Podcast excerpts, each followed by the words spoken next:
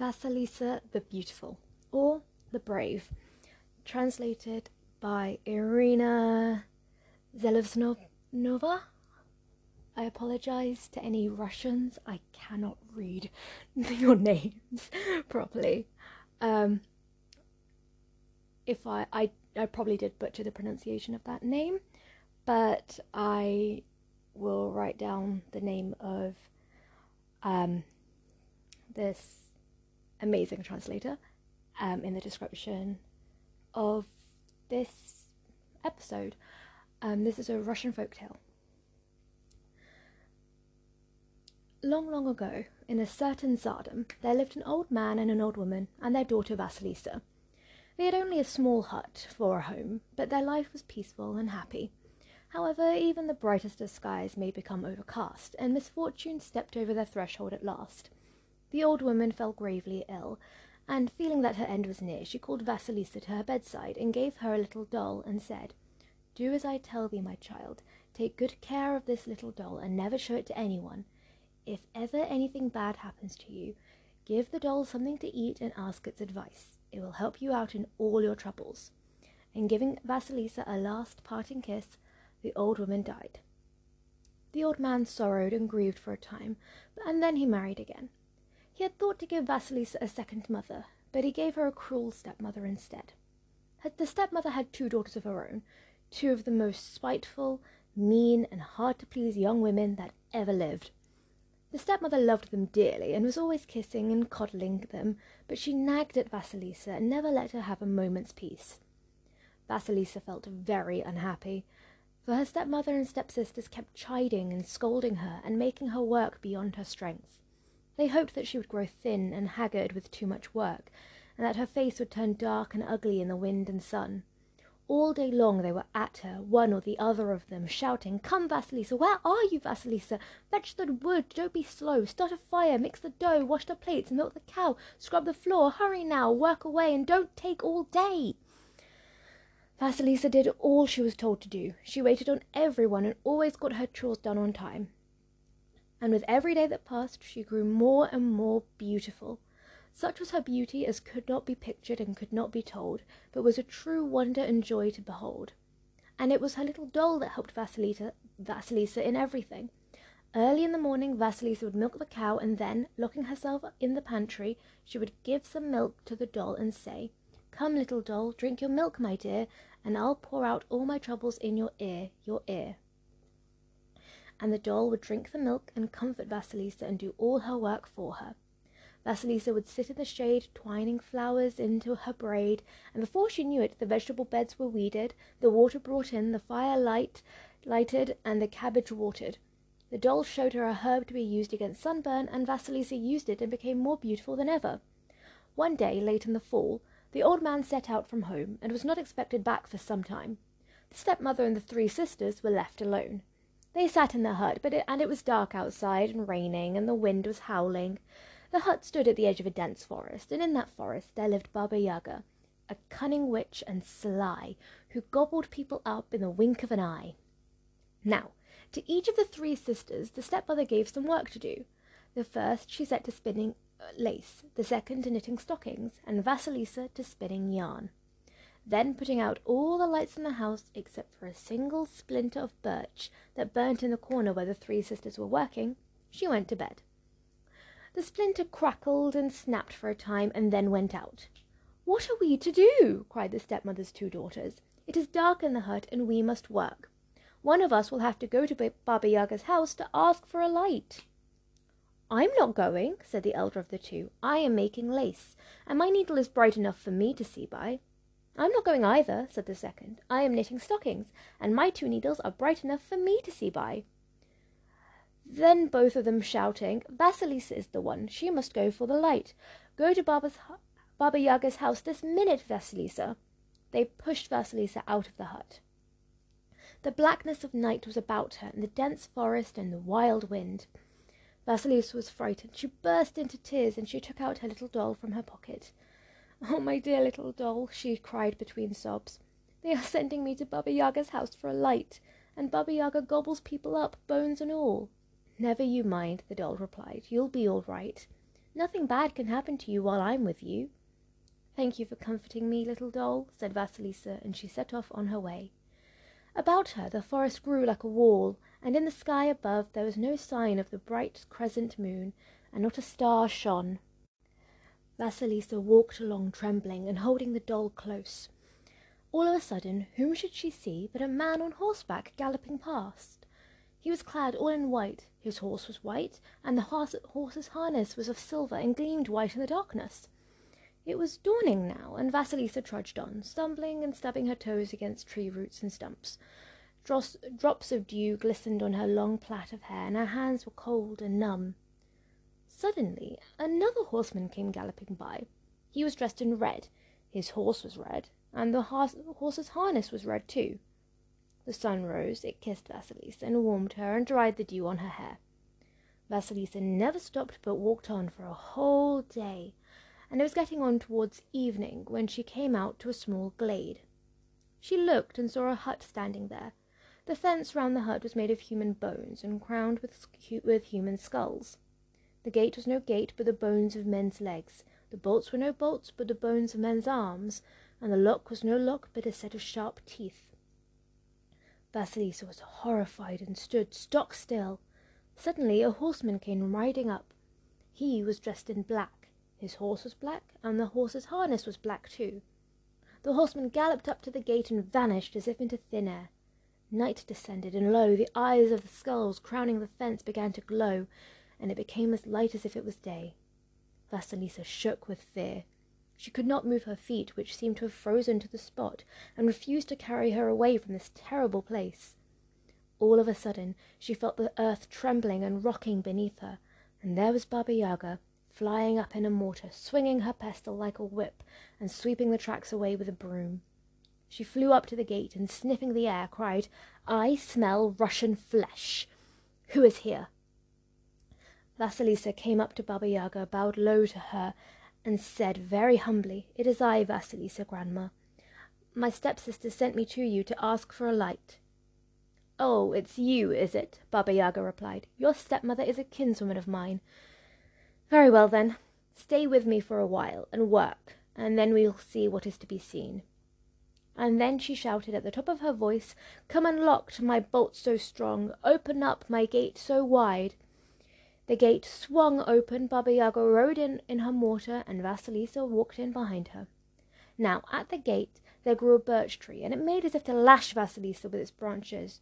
Do not touch the maid, birch tree, it was I who brought her, said Baba Yaga. They came to the house, and there at the door lay a dog, and it made as if to bite Vasilisa. Do not touch the maid, it was I who brought her, said Baba Yaga. They came inside, and in the passageway an old grumble nimbler of a cat met them, and made as if to scratch Vasilisa. Do not touch the maid, you old grumble grumbler of a cat. It was I who brought her, said Baba Yaga. You see, Vasilisa, she added, turning to her, it is not easy to run away from me. My cat will scratch you, my dog will bite you, my birch tree will lash you, and put out your eyes, and my gate will not open to let you out. Baba Yaga came into her room, and she stretched out on a bench. Come, black brown maid, give us something to eat, she cried, and the black browed maid ran in and began to feed Baba Yaga. She brought her out a pot of borscht and half a cow, ten jugs of milk and a roasted sow, twenty chickens and forty geese, two whole pies and an extra piece, cider and mead and home-brewed ale, beer by the barrel and kvass by the pail. Baba Yaga ate and drank up everything, but she only gave Vasilisa a chunk of bread. And now, Vasilisa, said she, take this sack of millet and pick it over seed by seed, and mind that you take out all the black bits, for if you don't, I shall eat you up and Baba Yaga closed her eyes and began to snore. Vasilisa took the piece of bread, put it before her little doll, and said, Come, little doll, eat this bread, my dear, and I'll pour out all my troubles into your ear, your ear. Baba Yaga has given me a hard task to do, and she threatens to eat me up if I do not do it. The doll said in reply, Do not grieve and do not weep, but close your eyes and go to sleep, for morning is wiser than evening. And the moment Vasilisa was asleep, the doll cried out in a loud voice, Tomtits, pigeons, sparrows, hear me! There is work to do, I fear me. On your help, my feathered friends, Vasilisa's life depends. Come in answer to my call, you are needed, one and all. And the birds came flying from all sides, flocks and flocks of them, more than eye could see or tongue could tell. They began to chirp and to coo, to set up a great to do, and to make, pick over the millet seed by seed very quickly indeed. Into the sack the good seeds went, and into the, and the black went into the crop. Before they knew it, the night was spent, and the sack was filled up to the top.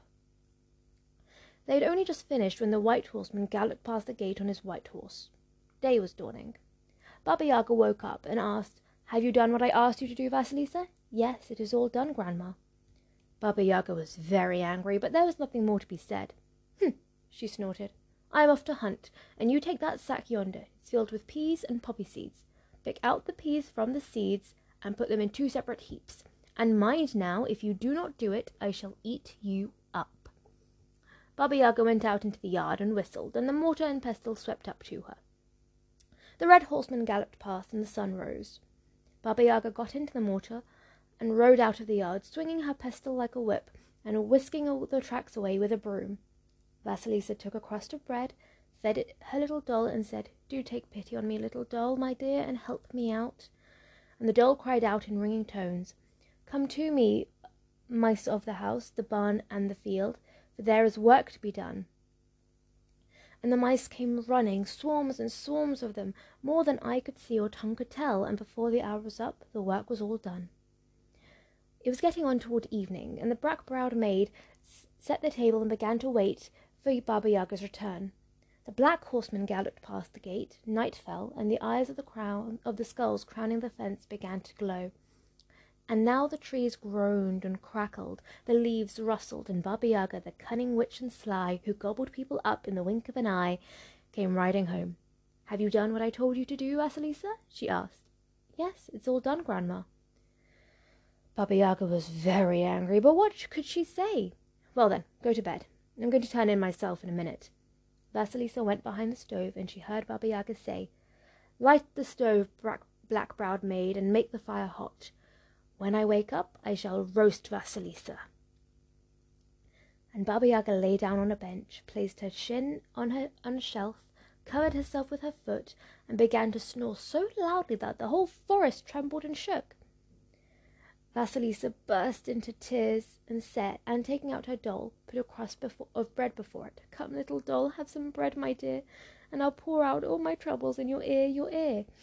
For Baba Yaga wants to roast me and to eat me up, said she, and the doll told her what she must do to get out of trouble without more ado. Vasilisa rushed to the black-browed maid and bowed low to her. Please, black-browed maid, help me, she cried. When you are lighting the stove, pour water over the wood so it does not burn the way it should. Here is my silken kerchief for you to, for you to reward you for your trouble. Said the black-browed maid in reply, Very well, my dear, I shall help you. I shall take a long time heating the stove, and I shall tickle Baba Yaga's heels and scratch them too, so she may sleep very soundly the whole night through. And you run away, Vasilisa. But won't the three horsemen catch me and bring me back? Oh, no, replied the black-browed maid. The white horseman is the bright day, the red horseman is the golden sun, and the black horseman is the black night, and they will not touch you.